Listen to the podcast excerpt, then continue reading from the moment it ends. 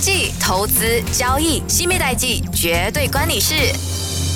欢迎收听《西米代集》，我是 Currency Queen Simi Go。今天要跟大家分享的是从古至今的货币之战。那历史上其实它是有两次货币战争。第一次的货币战争，它当时是发生在第一跟第二世界大战期间；而第二次的货币战争，它是发生在这二次世界大战之后。那至于第三次的货币战争呢？其实有些人是说。在二零零八年金融海啸过后，那当时是美国、还有欧盟、还有中国呢，是已经是展开了这如火如荼的货币战争，可以说它是属于正在进行式的。那对于我们平民百姓来说，其实我们会更关注的是。这正在进行中的货币战争，它对我们生活上的影响是如何？而美国它在这战争时期可以说是货币战争时期啦，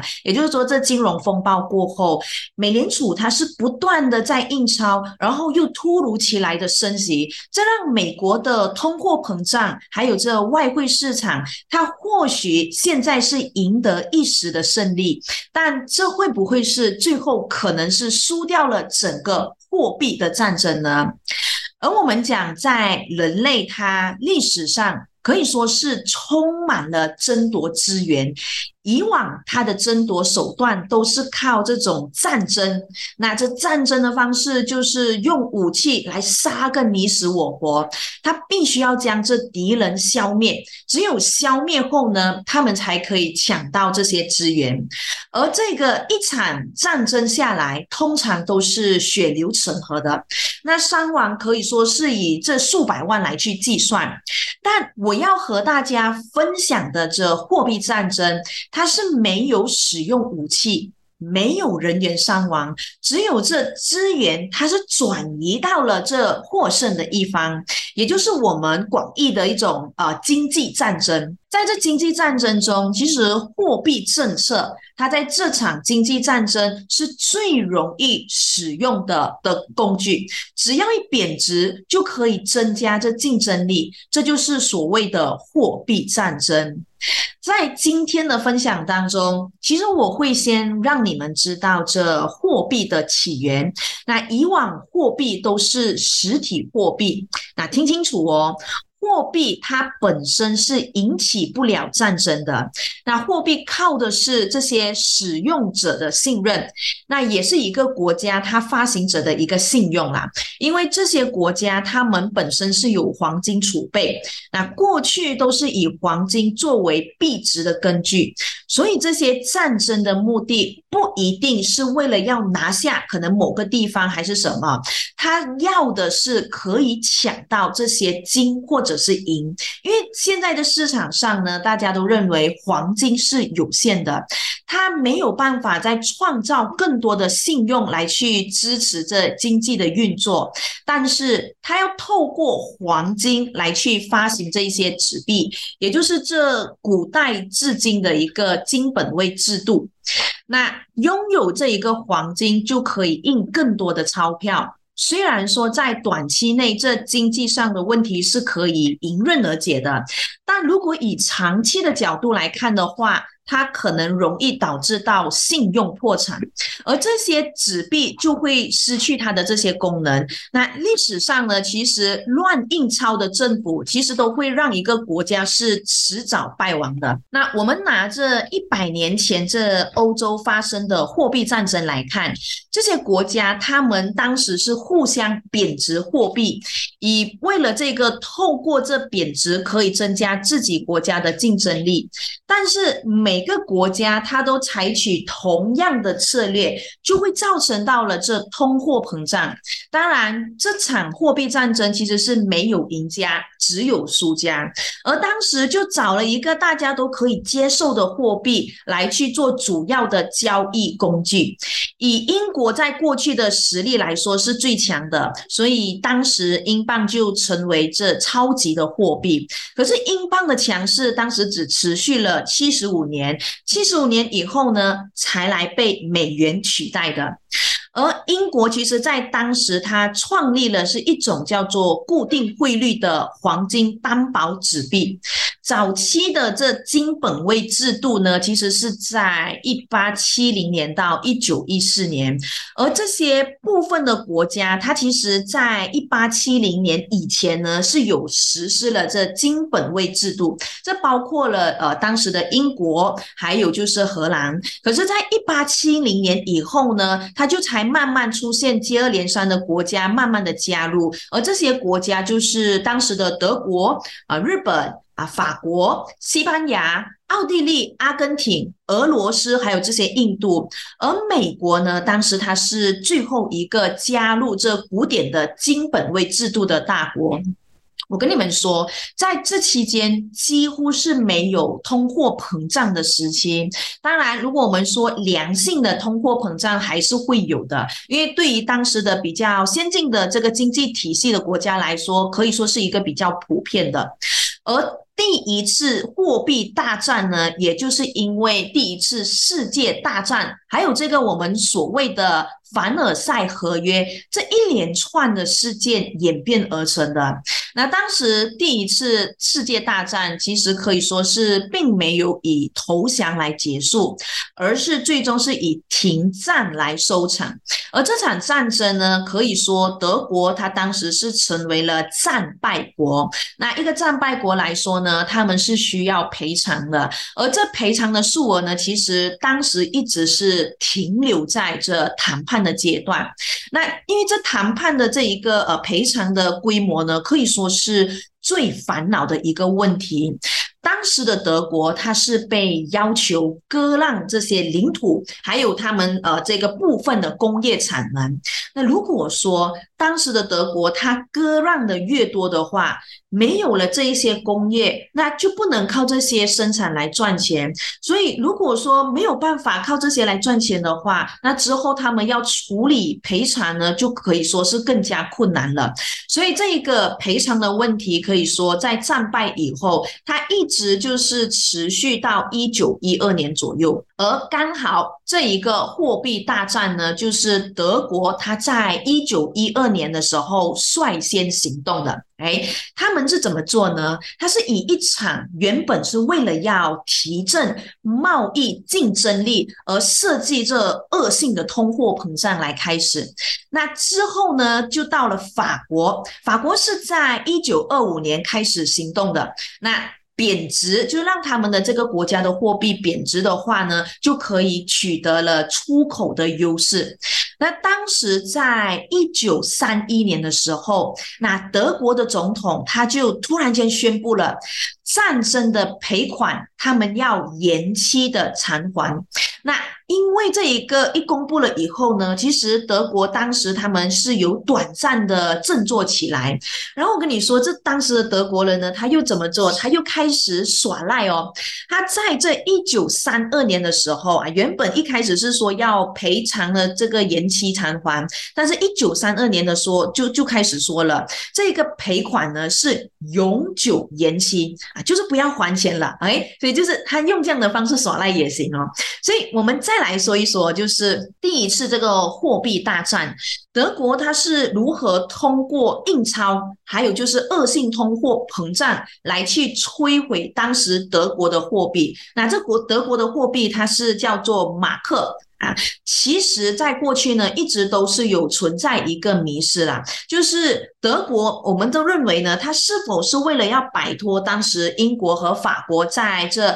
凡尔赛合约的战争赔款，而刻意的去摧毁掉自己国家的货币。那当然，国家的货币当时是刻意的贬值的话，一定也有它的好处，因为他们可以借由这些贬值来促进这德国的出口，因为这贬值了，其实是可以使到这德国的产品在海外来去购买的话是更加的便宜，然后它又可以鼓励这一些外国人去这德国旅行还有投投资。那如果他用这样的方式去做的话呢，这一些方法或者这一些拿到的钱其实是。可以支付赔偿的。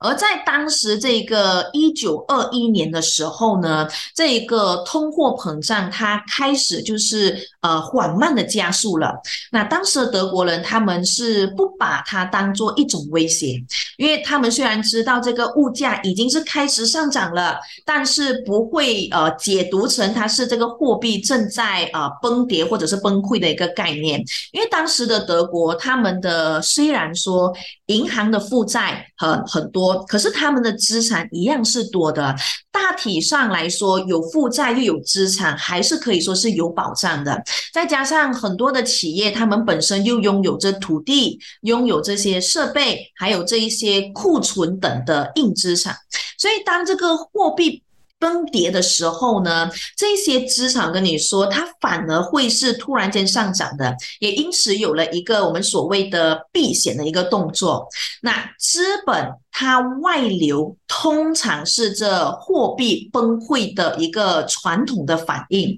那当大家觉得这德国货币这个马克，看似要崩跌了，所以他们会做是什么？就是赶快把这手中的货币换成比较值钱的，比如说瑞士法郎，或者是黄金，还有就是当时的强国的货币英镑等等啊。这些人呢，他们开始闻到这样的一个情况出现的时候呢，他们开始就是采取了很多的行动，把这一些储蓄往国外去逃离。OK，当这一个货币呢开始一文不值的时候，那我跟你说。政府最可以做的一个方式，就是它变相的去加薪，诶，让这些国家的公民，他的这些民众在初期，我跟你说，他们是可以获得保障。为什么？因为这一个物价上涨了，薪资也提升了，那当然就是可以有获得一些短暂的一个保障。但我跟你们说，其实如果你仔细的看的话，这受害最大的是那一些即将要领退休金或者是要退休的人，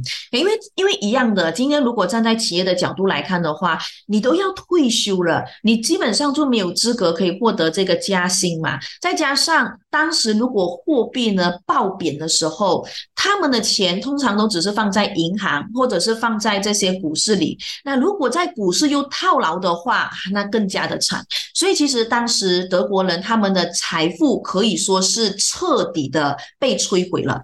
很多人他们就是被迫变卖他们的家或者是他们的家具来换取这一个可以说是非常一文不值的这个德国货币马克，呃，为的是什么？为的就是用来支付他们的食物还有日常所需的一些开销。所以你看哦，在当时这个一九二二年的时候，那德国央行跟你说，当时他们是完全放弃控制。货币刻意贬值，他们就是一直拼命的印钞，一直拼命继续印钞，而这个通货膨胀，它已经转变成了。恶性通胀。那当时我跟你说，就是这一个历史上呢，有说到，去餐厅吃饭，他都要先付款。哎，为什么？因为担心等下用完餐以后呢，这个价格可能就突然间大幅上涨，纸钞的需求，我跟你说，瞬间就变得非常的庞大。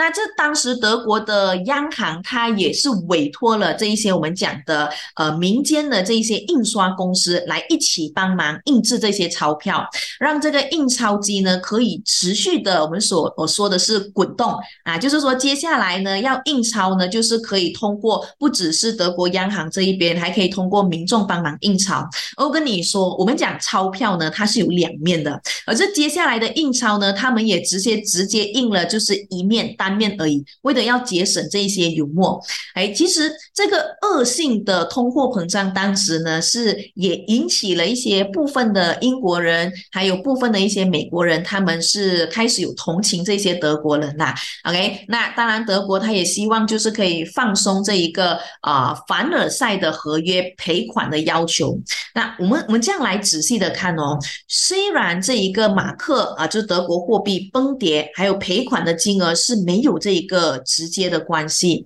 但是。德国他们至少可以做的一个辩解，就是他们的经济现在因为这个恶性的通货膨胀而导致崩溃啊，为一些这一个赔款的形式呢找到一些理由。至于呢，在这货币战争期间，美国它是在这一九三三年开始加入这货币贬值的战局，那。一样的货币贬值的话，就可以达到出口价格的竞争力。那美国以后呢，之后又轮到了法国，又轮到了英国，再度的贬值。在一回合又一回的贬值还有违约中，你可以看到这一些世界主要经济体呢，他们是相互的沦陷，然后就造成了这个贸易中断。一样的，如果你可以看到这个贸易中断以后，企业的生产力肯定就是损失，那他们的财富肯定就是亏。亏损的，所以你可以看哦，第一次的货币大战其实就是在这第一次世界大战的阴影下揭开了这序幕，一直到一九三六年呢，他们是以不分呃不分胜负的这一个结局来收场的。好了，让你们了解了第一次货币战争之后，那接下来我们就聊一聊第二次货币战争的起因。随着这个第二次世界大战的接近，已经是接近了尾声了。那当时呢，就是以美国和英国为首的经济大国，他们就开始策划了新世界的货币秩序。那为的是什么？要避免像在呃第一次世界大战期间所犯下的这些错误。所以其实你可以看到哦，在过去，我相信你们应该有听说过布雷顿森林体系。那当时呢，是在一九四四年到一九七三年的这一个布雷顿森林时代。啊，虽然他们是发生了几次的这一个衰退啊，就经济上的一些衰退，整体来看呢，其实这些货币还是属于是稳定的，因为当时呢，它是属于低通货膨胀，再加上这个失业率呢也相对的比较低，而这经济呢是属于高度成长的时期。那在过去这一个布雷顿森林体系他们的协议之下，其实。国际的货币体系，他们是以黄金为这个金本位，哎，贸易伙伴他们可以自由的把美元换成黄金，而当时一盎司的黄金就等同于三十五美元，几乎完全由美国一手主导。而美国当时的军事还有他们的经济实力，可以说已经是逐渐达到了巅峰。那这布雷顿森林体系呢？其实他们是一直维持到一九七零年代啊。但第二次的这个货币战争，他们种下的这一个种子呢，其实是在一九六零年代呢开始悄悄种下的。我们我们可以把这一个第二次的货币战争的起始点定在是在一九六七年，而当时呢，它的前因则是因为美国跟这一个越南的战争，还有这一个美国给予的这社会福利的计划下所引发的。这一些战争，他们连带是推高了这些战备的一些成本，再加上当时一九六四年的这美国总统大选，民主党呢当时是一面倒的这一个胜利，所以这总统呢是宣布了实施一个大社会的计划。我跟你说，只要一打仗的话呢，你就会看到这个战争的成本是非常非常高的。所以当时是有这个越南的战争，再加上这一九六五年，就是呃这个新总统一上任了以后呢，他开始推出一些呃一些社会的福利。而美国呢，在这一个战争之后呢，它的这一个呃成功的经济政策，你可以看到它开始慢慢出现了一些逆转。起初，美国他们其实还是可以去同时负担这一个越南的战争，还有这一个大社会的一个服务。可是之后呢，这两个政策它带来了是预算的开始逐渐出现赤字了，还有就是他们的贸易开始变成就是贸易逆差了以后，这个通货膨胀就开始悄悄的加速了。而在这一个一九七七年到这一九八一年这五年的期间，其实这个通货膨胀当时是累积了超过五十 percent，通货膨胀上涨。那美元的价值就瞬间损失了一半。美国人呢，当时在这段期间，他放下了当这呃当时这个德国一九二一年的一样，就是同样的这一个分析错误。他们初期呢是感觉到了，就是价格它是逐渐上涨，但是他们没有发现到这是一个货币正在悄悄崩溃的情况。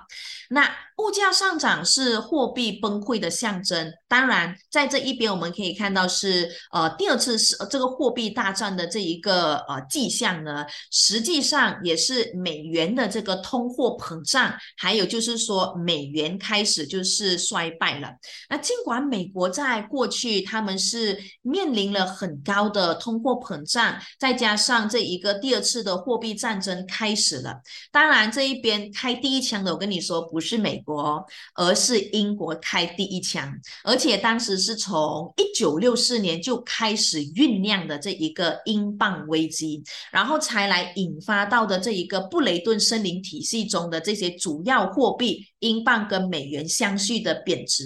那虽然英镑在这一个布雷顿森林体系，他们所扮演的这一个角色呢，是没有美国来的重要，但是它在贸易上呢，还是扮演着重要的这个货币之一啦。那这个布雷顿森林体系呢，它其实成功的呃是有维系了固定汇率还有物价。那这一个呢，稳定呢，大约是二十年左右就开始出现第一个呃这一个大裂缝。那其实呢，我们可以看到呢，其他国家他们一定会想的，如果当时英国呢是可以贬值它的货币的话，我们自己国家也可以呀。所以其实如果一旦一开始这样去贬值的话，其他国家也会跟着去做。那当然，在这一个呃一九六五年的时候。法国总统戴高乐，他当时就发表了一场可以说是煽动民族的一个演说。诶，他说美国已经是在这个呃这美元啦，它的这一个在国际货币的体系呢，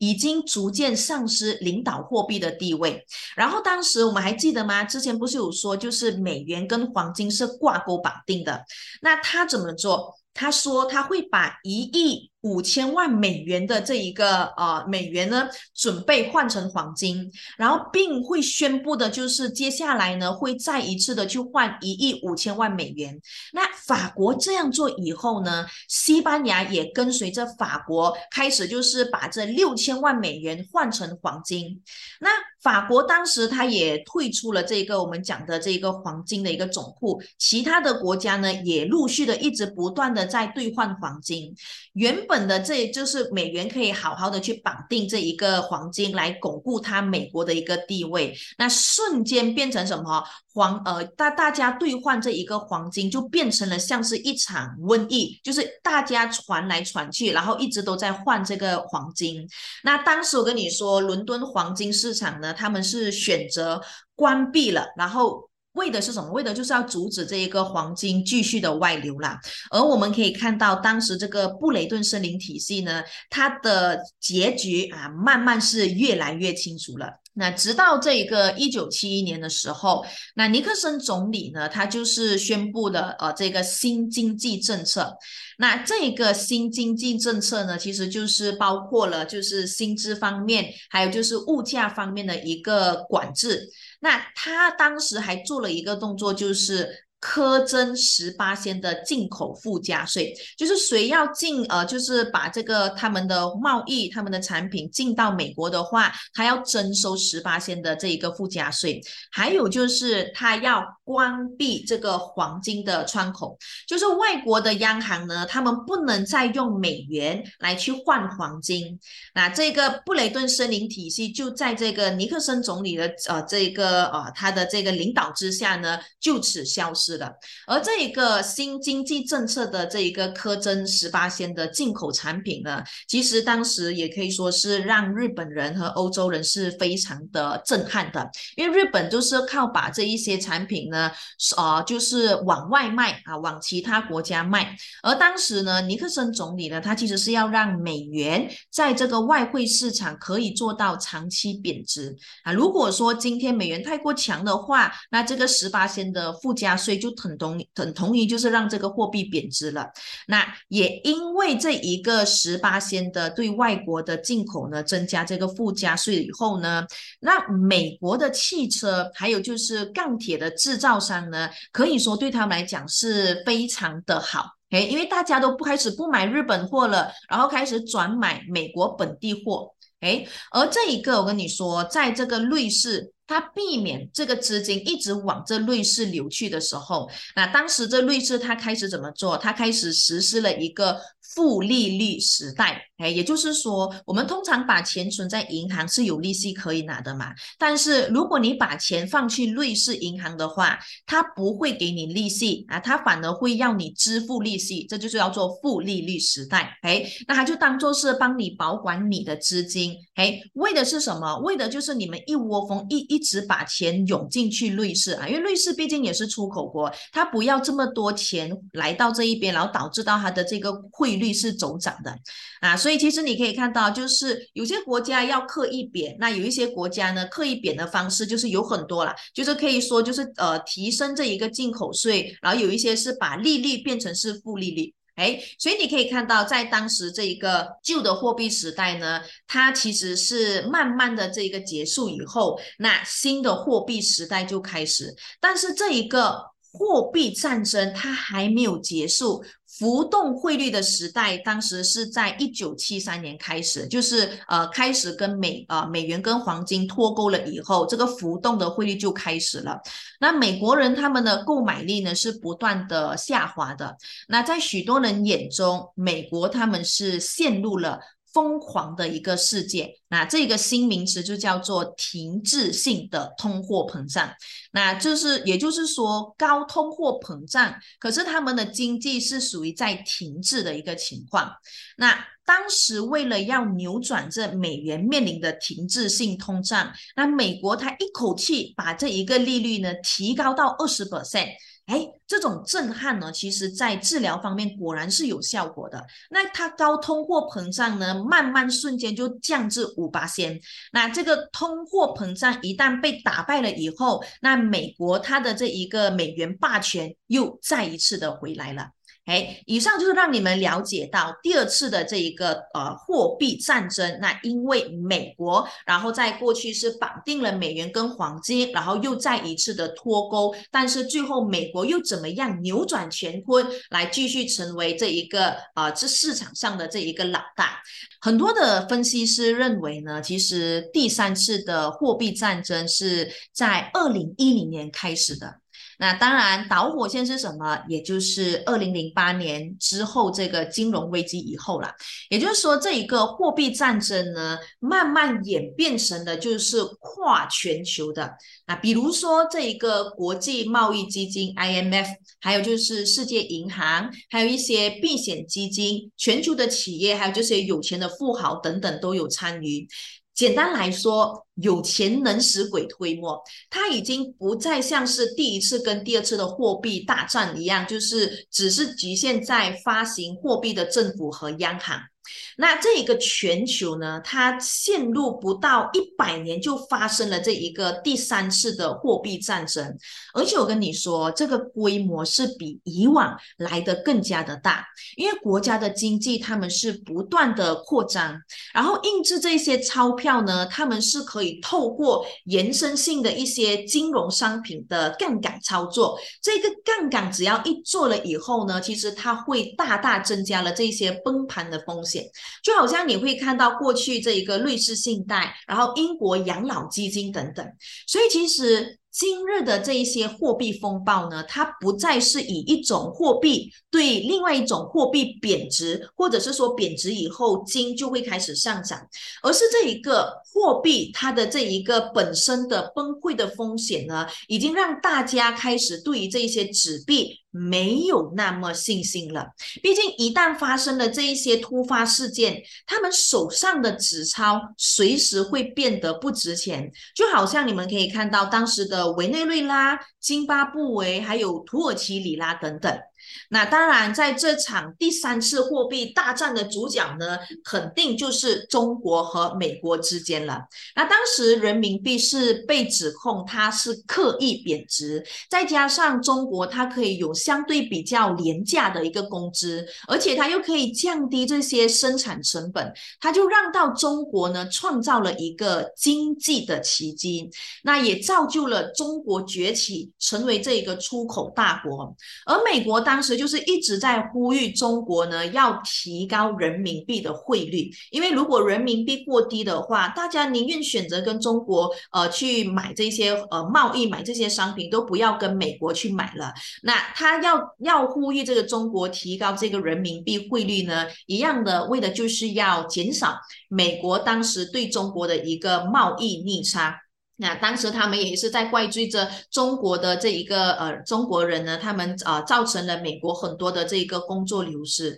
所以如果说你在过去有特别去留意美国的当时的总统特朗普啊，其实他一直说要以美国优先，然后跟中美之间的这个冲突是一直不断的在升温的。哎，那其实，在从历史上来看。这一个货币的贬值，我们之前有说到了，它刻意贬值的国家，一般上他们都是寻求着要降低这些成本，然后要增加这些出口，还有他们可以创造更多的就业机会。当然，这会牺牲掉他们的贸易伙伴来提振自己的经济成长。因为一个国家的货币呢，它贬值的话，就是这个国家它可以说是一个致命的弱点。因为如果这一个货币瞬间崩溃的话，那其他的东西也就会随之崩溃的。就好比如说，股票市场也可能会崩跌，然后这债券市场也可能就是因为突然间利率上涨而崩跌，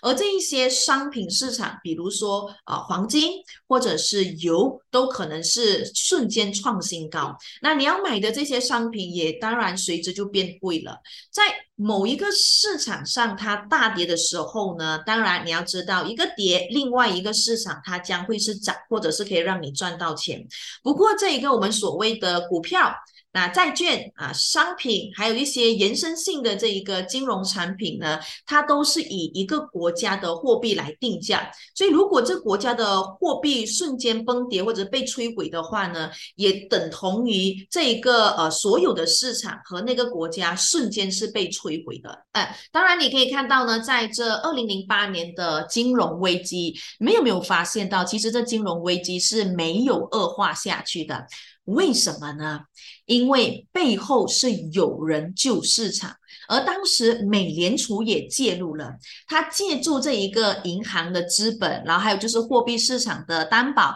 再加上一些抵押贷款的担保，来去呃进行这一个干预，才避免让这一些资本市场还有就是经济呢是全面的崩跌的。那当时有数据是显示了，呃，二零零八年的这一个恐慌金融危机以后呢，那短短在这几个月就摧毁了大约是六十兆。美元的财富，当然，这这一个呃，我们每一次说会被放大的这一些金融延伸性产品呢，其实它是当时没有被转移到有能力的人手上哦，反而是集中到了那一些。大到不能倒的这些公司或者是机构身上，所以跟你说，你会慢慢的一一直看到，为什么金融危机一来的时候，就说到，哎，养老基金突然间就是要崩盘了，或者是一些比较权威的机构瞬间就是呃，这是呃要崩盘的一些迹象。而当时你可以看到，就是美国的债务还有它的赤字呢是非常的庞大，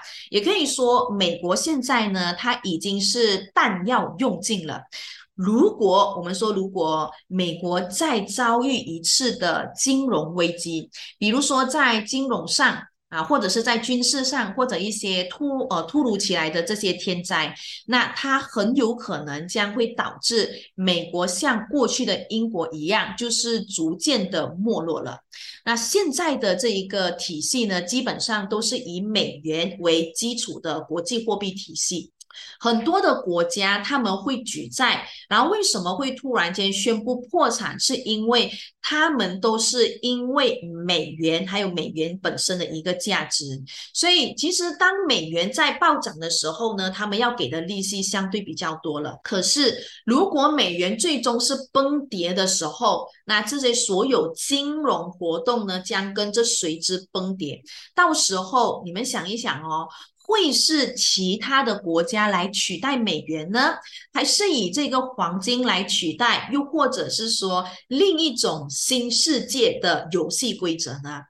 那在这一边呢，我们来探讨一下啊，在刚刚第二个第二段呢，是有跟大家说到布雷顿森林体系，让到美国呢一直是处于这个遥遥领先的货币，可是。美国它当然也不是唯一的货币，因为在这个 IMF 呢，它的这一个全球库呃资料库里面呢，其实它会有官方显示这一些货币上的一些配置，包括了这美元，然后其他国家持有着欧元、英镑、日元或者是瑞士法郎等等。而最近的这一个就是说这一两年的资料显示，其实很多国家他们对于美元的储备呢是不断的屡创。创新低，就是大家都纷纷开始抛售美元，然后不要用美元，反而转去其他的货币。也就是说，在呃呃二零二二年呢，这个二月份才刚开启的这一个俄罗斯跟乌克兰之间的冲突嘛，你会发现到在那以后呢，人民币的储备其实是逐渐的在提升的。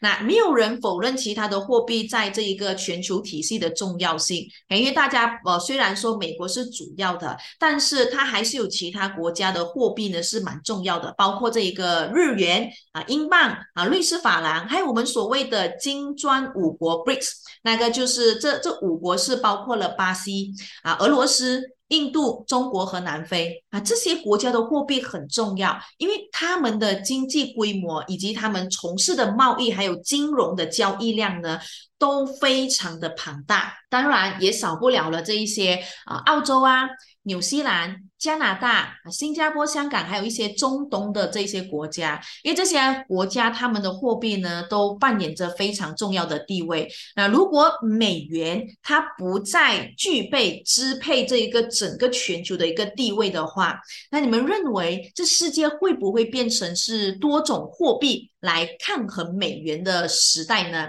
你认为是怎么样？还是说接下来又会恢复到这黄金的金本位置呢？